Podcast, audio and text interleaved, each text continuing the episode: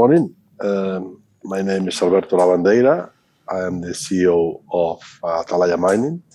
Atalaya Mining is a company listed in, uh, in London. Uh, we have a project in uh, producing copper in Spain, and we have a few other projects uh, under development and exploration, also in the southern part of Spain as well as the northern part of Spain. We have been uh, with this name since 2015 and uh, in 2014, I think we decided to restart the Rio Tinto project. It had been dormant for around 15 years, but has a long history of mining, probably thousands of years. Well, hello, Alberto, and thanks for thanks for joining us again. I think um, we had a you had a good session with one of our analysts. They seem seem to bounce off of that call. Quite excited about what you're doing there in terms of reinvigorating the the region.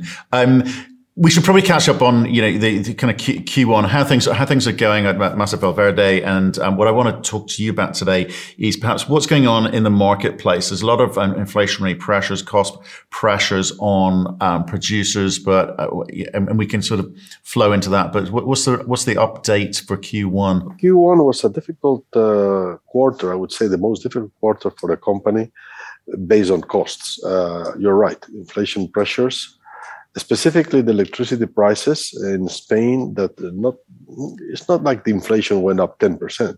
it's like the electricity prices went up 400%. That's totally unusual and uh, something that cannot be uh, expected to continue in the long term.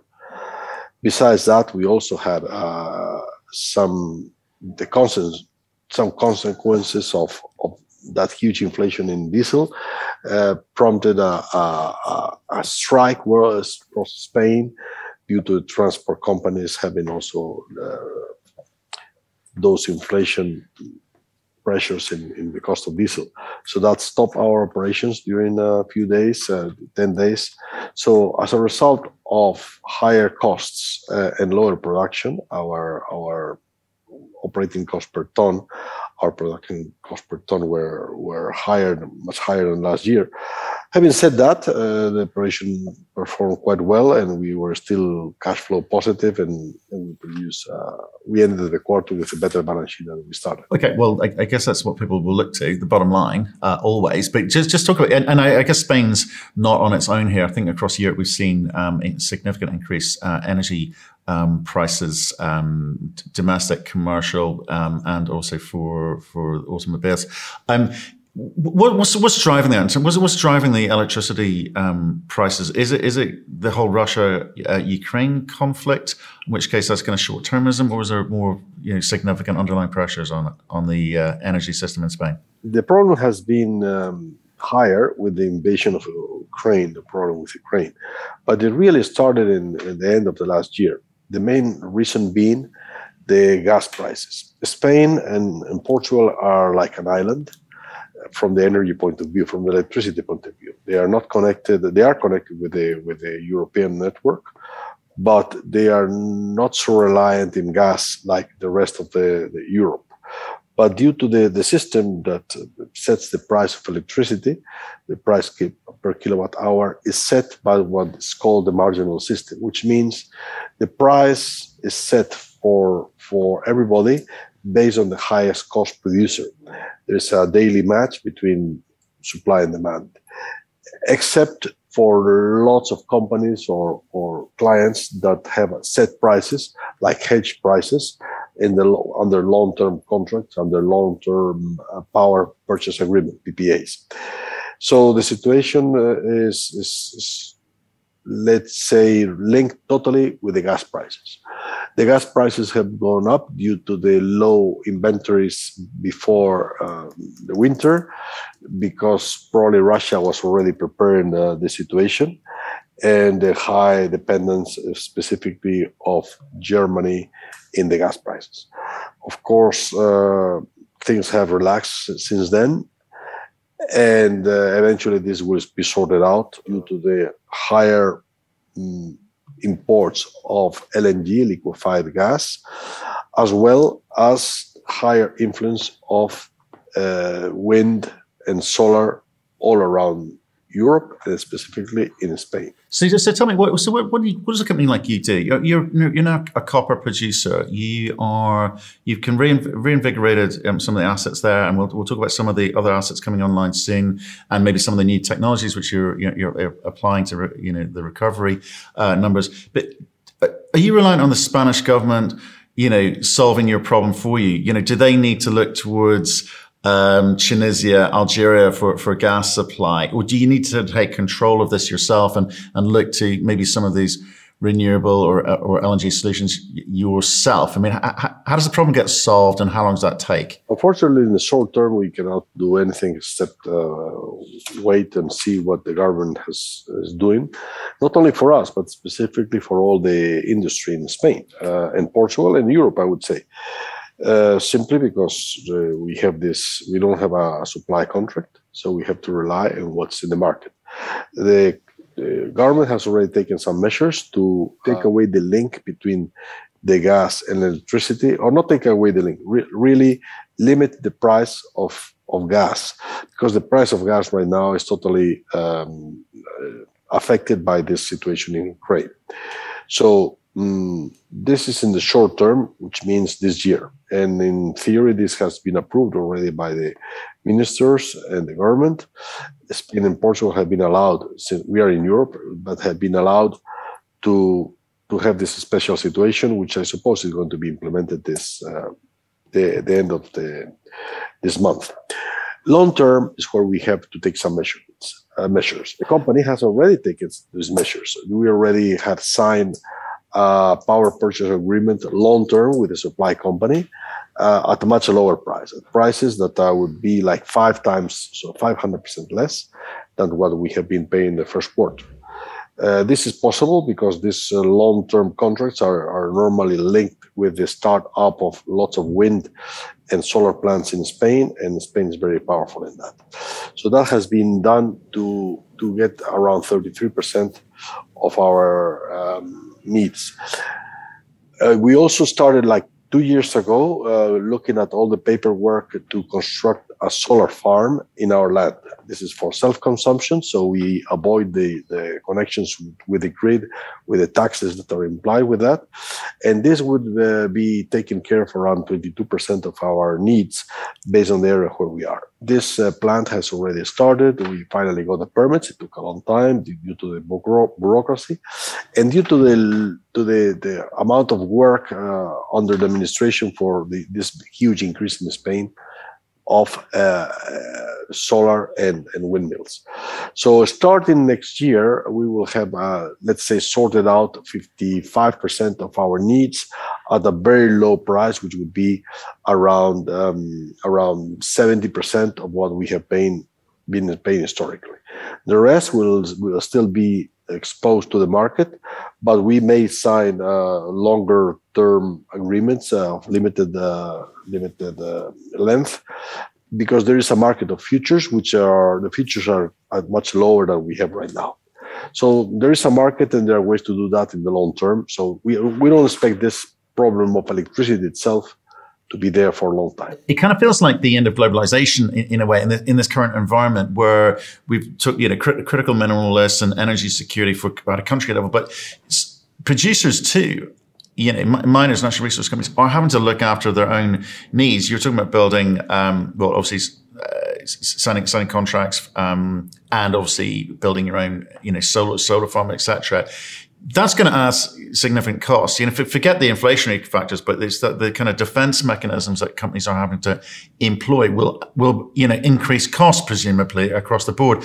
What is your expectation of copper price going forward if more companies and more jurisdictions are being affected by you know inflation costs around energy, um, cost of um, you know, skilled labor, uh, you know, across the board. Because I spoke to a fund manager yesterday and he said, although we're enjoying some of the highest copper prices we have for a long time, he expects them to continue to rise significantly to, you know, uh, compensate for all of these incre- increasing costs. I mean, what, what's, what's your view of the, the, the, future copper market? It's a very interesting question because it's, everything is linked. In the copper market, we have two equations, uh, in a, like in any market, supply and demand. Let's start with the demand The demand uh, it's growing due to several factors. The first is that we are more in the world, and it, that will that will continue like that probably until 2050, according to some things we have uh, read. So if the population grows, there's more people more people demanding a house, a car, a fridge, TV, and so on. That means more people, more copper. Second thing is that we are going into a world which is more electrified. Just look at what were the measures that Europe took or decided to take uh, following the crisis of the gas. We have to produce more electricity with renewables, mainly solar and wind. All those are linked with more copper in the networks. It may have wind in the north part of Europe, or maybe sun in the south part of Europe, but you need big lines to take the electricity from, from one place to the other. So that means more. But the same situation is not only in Europe. The same situation is happening in, in in, in China, where they're creating huge solar and wind farms in the northwest, where they have more sun and wind, but taking it to the industrial parts in the east and the southeast. So all this we are seeing all over the place. Second is okay, the electric vehicles is always something that's stocked and all this, and demand that's growing fast, but is there to stay. At the end, this not only create, needs more more copper as well as other metals, but it also needs a grid to charge those the, those vehicles. So we are in a in a in a clearly in a process of more demand, more urban, more people with more wealth, with more uh, rent per capita require a better living. Here in Africa, in Asia, and all over the place. So we are in a in a moment of growth of demand, in a growth of demand per capita uh, that's without question. We can have hiccups like we had with the COVID situation. We can have uh, hiccups like we have seen uh, with the lockup of, of China. But there's more people in the world requiring this, and the end result will this will be just a blip in an upward trend. From the supply, there's plenty of copper. There's plenty of copper in the world. There's no question that there's lots of deposits, but the deposits are getting deeper, lower grade, and more difficult for a basic, simple reason. I mean, the easy part has been taken first. So what's left is in the is left in the mountains of of the Andes, in the mountains of Canada, in the, in the US, in Indonesia, in some deep parts of Africa, or deep deep underground. That's not going to become easy to mine. The projects are competing in, in lots of parts in, in Chile and in Peru with water, which they also demand uh, for other uses. It means projects are taking longer to permit, longer to develop. So we have a huge problem of demand. Even if we knew where would the copper going, uh, was going to come from, if we had the, the projects, still would need years to permit and process. So I'm seeing that this a, short term maybe slow down as we are seeing this few last few months, but in the not even long term, talking about 10 years, I'm talking about one year, two years, a real wall of lack of supply that will push prices at any price. The price will be any to stop consumption. It, it's interesting, actually. We ran a two day um, copper um, conference uh, a couple of weeks ago, and one of the uh, groups, I think it might have been Wood Mac or maybe even Glencore possibly, put up a slide which said, right, here, here are the top 10 copper producers. There's the, there's the, there's the number they, they produce. And you went, okay, fine. So where's the next copper coming from? And the next slide was the top 10 developers. So it was a big number that they could produce, but they'd all been held up all 10 for environmental reasons. I, they, they could they could not get the permits to mine because, and if they could, it would be great. There's there's enough copper, as you say, but it's a question of can they get into production. So there's there's a there's a whole bunch of other factors. We've talked, you know, beginning of this show about well, you know, we've got energy um, energy costs as, as a factor, inflation as a factor. These guys are struggling to get it over the line because they can't get it past environmental components. So it, it's, it's interesting when you talk about this wall coming up in the next two or three years. When you look at that chart, you go, yeah, that, that, that could be quite painful globally. But what's, I'm more interested in what's it do for copper prices right? This kind of this this um, you know environmental component, the ESG component, the carbon credit component, um, in terms of stopping projects moving forward. What's it do for copper prices, and how do you, as a copper producer, benefit from that in, in the short term? Because again, uh, you know, I want to be fair to you. You know, your margins have been squeezed because of a 400% hike in energy pro- costs in in Spain. But there's got to be some upside at some point for you. One would hope as a shareholder. You know, so w- w- how, how do you think that's kind of plays out for it's, your company? It's very, it's very simple. I mean, this uh, mining is always a short term, a long term uh, investment. But look, all this situation with uh, with uh, inflation uh, is is worldwide. Uh, in the case of energy, it's only Spain.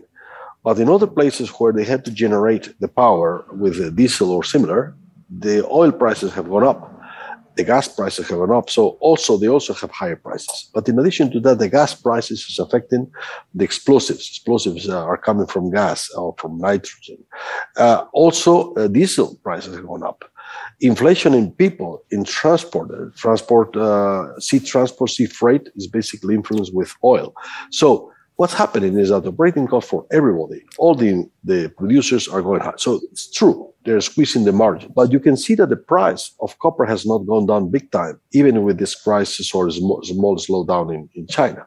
And why? Because people tend to look at a little bit longer term. With this higher prices, copper prices, uh, sorry, higher uh, operating costs, what's happening is also that when you want to go and permit, not, not permit, when you get try to get the permits from your board for investors to invest, that's also affecting the equation they are going to come with huge capital increases and with huge operating cost increases, which means projects that three years ago, in theory, they were ready to be permitted, they may be permitted, but not ready to be invested unless you have a higher copper price, because you will not be able to hedge, you will not be able to guarantee a higher copper price. So projects that are 380 were okay uh, three years ago. Today, with the higher inflation, they are not because the capex has gone up and the operating costs gone up. So it means that again, another delay, plus what you said before, lack of people. The new mines are in the middle of nowhere. The good people, the people, trained people, uh, are not at ease to get there. They are more expensive, and there's lack of technicians of quality to those those things. You add that the limitations of travel. You add that the limitations of COVID because these projects had to be constructed based on several thousand people in, in a camp in the middle of nowhere. So everything is there to get a perfect storm to produce lower supply in the short term, even if we knew where were the projects. And yes, it one project can come on stream like the ones in built being built in Peru and Chile, but then the next year what? If you have a growth of demand of two percent per year over a market of 20 million, roughly, you have 400,000 to half a million tons of new copper per year. That's new copper. That's simply because the market is growing. New copper means building one of these huge mines each year. It's impossible. You can do it one year, you can do two, but it will catch up. It will catch up, and it will. And the only way to go to get out of this wave is to get the price so high to avoid some of these uses that let's say that can be substituted, which are not that many, and get these new projects working at any price. And that will take time. So we are going to see some years of incredible high prices. Another thing is in copper cannot be substituted in some things. And in those that can be substituted, um, maybe, yes, but it doesn't affect the whole price of the element in a car. In a car, you may go to diesel, but even if the copper goes up, the influence of the copper in a car is minimum. In a Tesla, in a Tesla, okay, has 120 kilos. That's fine. But in a big car, the influence of having double the price is not a big deal. So they will not stop the demand due to that, to the higher prices. It's very interesting the what's happening. We are going to get into a, a, copper age.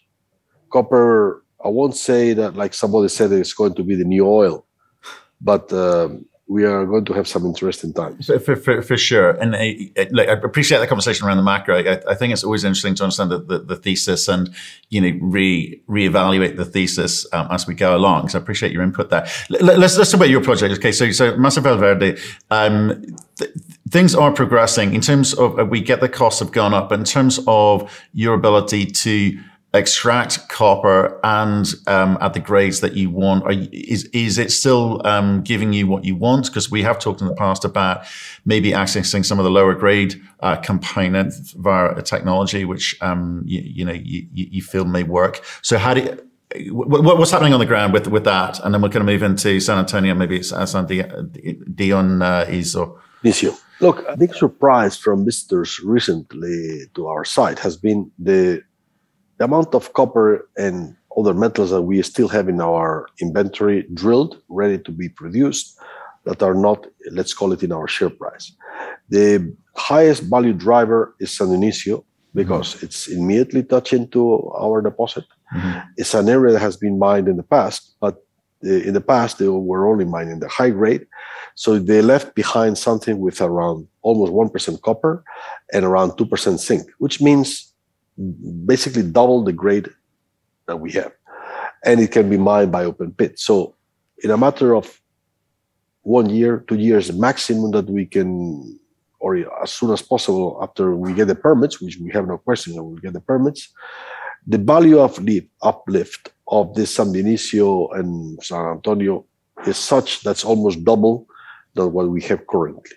The good thing is that we don't depend on that. It will be mined is that we can continue with what we have right now in Cerro Colorado in our system. Longer term, longer term, we have a um, longer term we have a uh, Masa Valverde and other areas, simply to add optionality to our to our our company, to show that we not only we have this let's say 15 years of mineable open pit reserves, but we can add value from these other areas that are in the same belt and quite close to us. That's why we have a, a good exploration program going on in Masa Valverde because we believe that's very prospective and we're going to be finding more there. It's going to be copper lead zinc, and copper lead zinc is, is complex. And that's why we have been developing for now six years, uh, helping a, a, lady that uh, invented the system called uh, E-LIX uh, to to be able to process successfully this this complex uh, copper lead zinc materials that certainly are not going to be staying in the ground.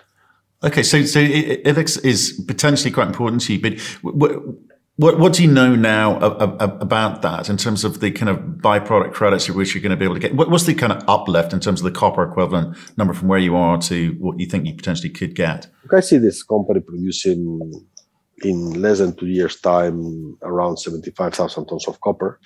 That's without the addition of Touro when we get total will be go over 100,000 tons of copper. Uh, and I said that, and we have been doing that from 2015, where we started with around 25,000, and then we went to 40, then to 55. And the next uplift will come from from these areas around the, the pit, simply with the same installation uh, that we have, uh, treating higher grades.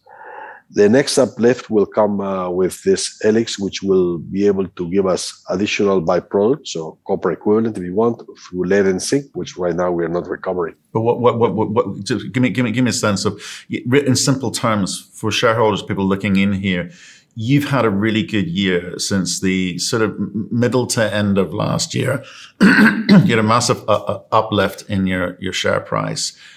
All stories need a growth component is this technology E-LIX um, part of that, or is it more a case of you'll see the increased grade, copper grade, um, you know, at uh, Dionisio?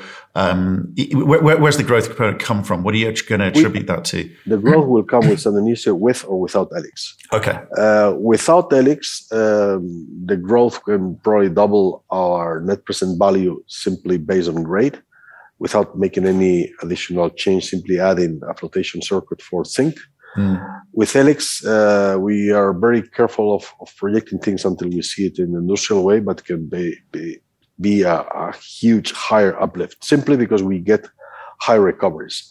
Uh, it means that if, if if you can get recoveries of in a complex metal metallurgy of let's say 75% global copper zinc, in this case you can get to the high 90s. So imagine what it is what it is to get from the same tons 15% more metal. As simple as that. Uh, so the value uplift is is, is huge in in uh, with uh, E-LIX, but we are not putting all our bets in this.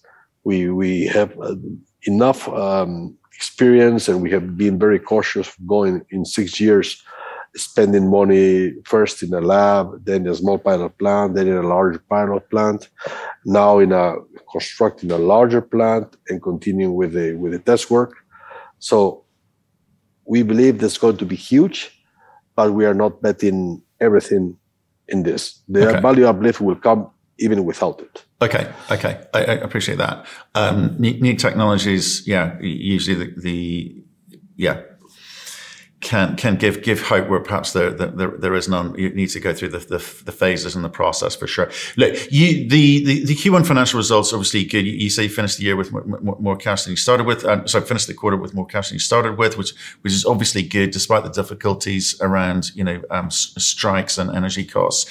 Um, but what do you do with this money? Has your view, has your strategy changed given the environment which we're describing, which seems to be uh, uh, evolving, or are you sitting back and waiting before you kind of place bets? Because in an environment where co- copper uh, companies or, or, miners are struggling to actually bring new product onto market, do you feel that you could take advantage by looking at increasing um, production i.e., uh, accelerating projects that you're you're working on? Do you look at M and A, or do you kind of stick with the knitting and, and, and stay in Spain? Uh, you know, a, place which you know and understand. I mean, how does how does the strategy evolve in a, in a, in a kind of well, environment uh, like this? Um, we have stated that there, uh, as soon as we had some free cash, we started giving dividends, and we are sticking with that. We said we are going to be giving 30 to 50 percent of our free cash to our back to our shareholders as dividend, mm-hmm. and we believe that that's enough to still keep uh, the growth. Okay. So we mm, did that last year, and we are going to be doing this this year, uh, okay. uh, even with this uh, higher costs. We believe that if things go in normal, that would be the case.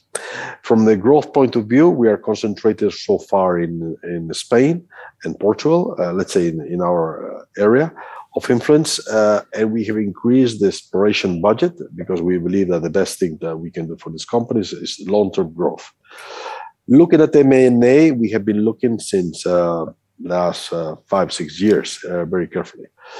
But for the same reason that we are always very cautious with the spending cash, um, uh, we are also very cautious on getting things that right now everybody wants to sell for a reason because the prices are high and sometimes they do not provide uh, a real value to the to the shareholders. So if they don't create value, we look at the project. We are not going to grow for the sake of growing. We got the project we have in Spain with uh, real, really not much spending. Uh, simply, all the payments are linked with success and with permits, and that's the way we want to go.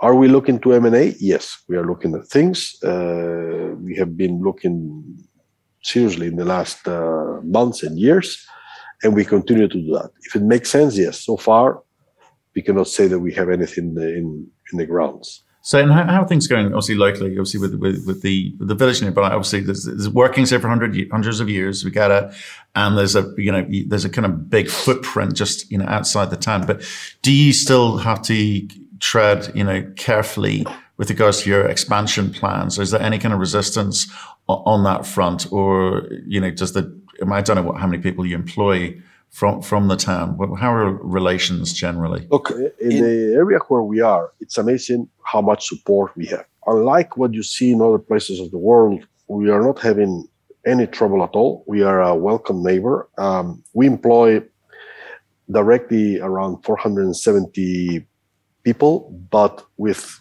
contractors coming in every day. We have over 1,000 people coming every day to our site.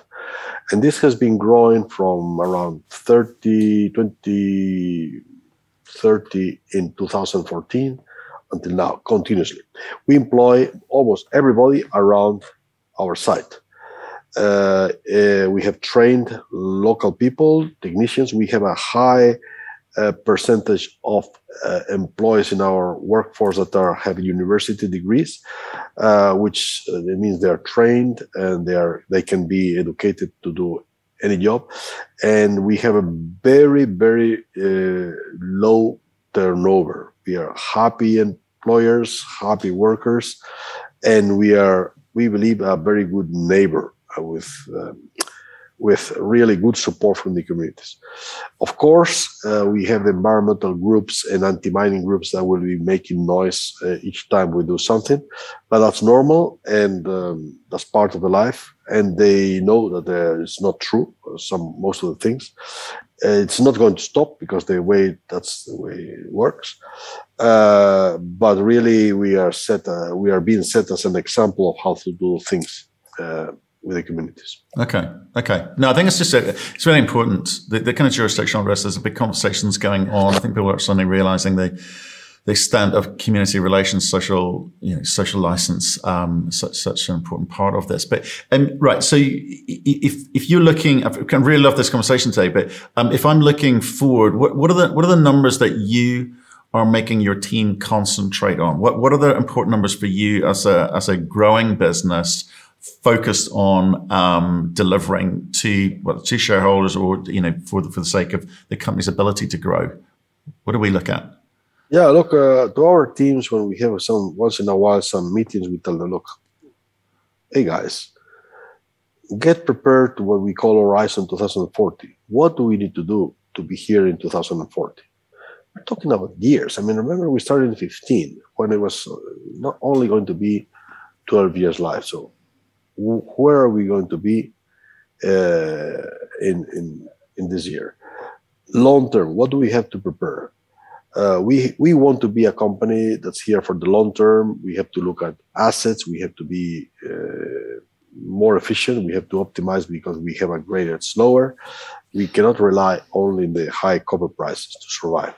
So that's why we tell them, look, where can we can create a long-term value? We believe that a big uh, value uplift and long-term is going to come with this E-LIX, which I believe that after the first plant, we will install a larger plant, which means we will be able to treat uh, minerals from all parts of the, the belt. So this will be like having your own smelter uh, or or systems where you can process all kinds of materials from the region. So it means we are talking about a very long life business. Uh, so that's that's where we're trying to to tell them look look long term. What do we need to do to be there long term? Do we need to train people, locals, to get uh, young engineers that right now uh, just came out of the university that in five years are going to be specialized in X. Uh, get ready for water, for electricity, for long term, for everything. It's interesting that actually to, to survive. I guess then it's implicit that of all the things that need, that need to happen. Because I, I, I, thought you might focus on efficiencies, um, and, and, and, you know, and, and the, and the margins and the process and the technology. But I guess it's implicit that to be around in 2040, you need to do all of those things as well. Um, well, like, um, Alberto, fantastic. Uh, good, good catch up. Um, dividend paying, fight, fight, fighting through the current market conditions and still producing free cash flow. Uh, we, we like this story. Um, we'll uh, we'll make we'll reach out soon, stay in contact, um, and uh, keep us up to date with how things are going. Okay. Thanks very much. Yeah, I agree. Uh, things are going as expected, so let's hope they continue like that.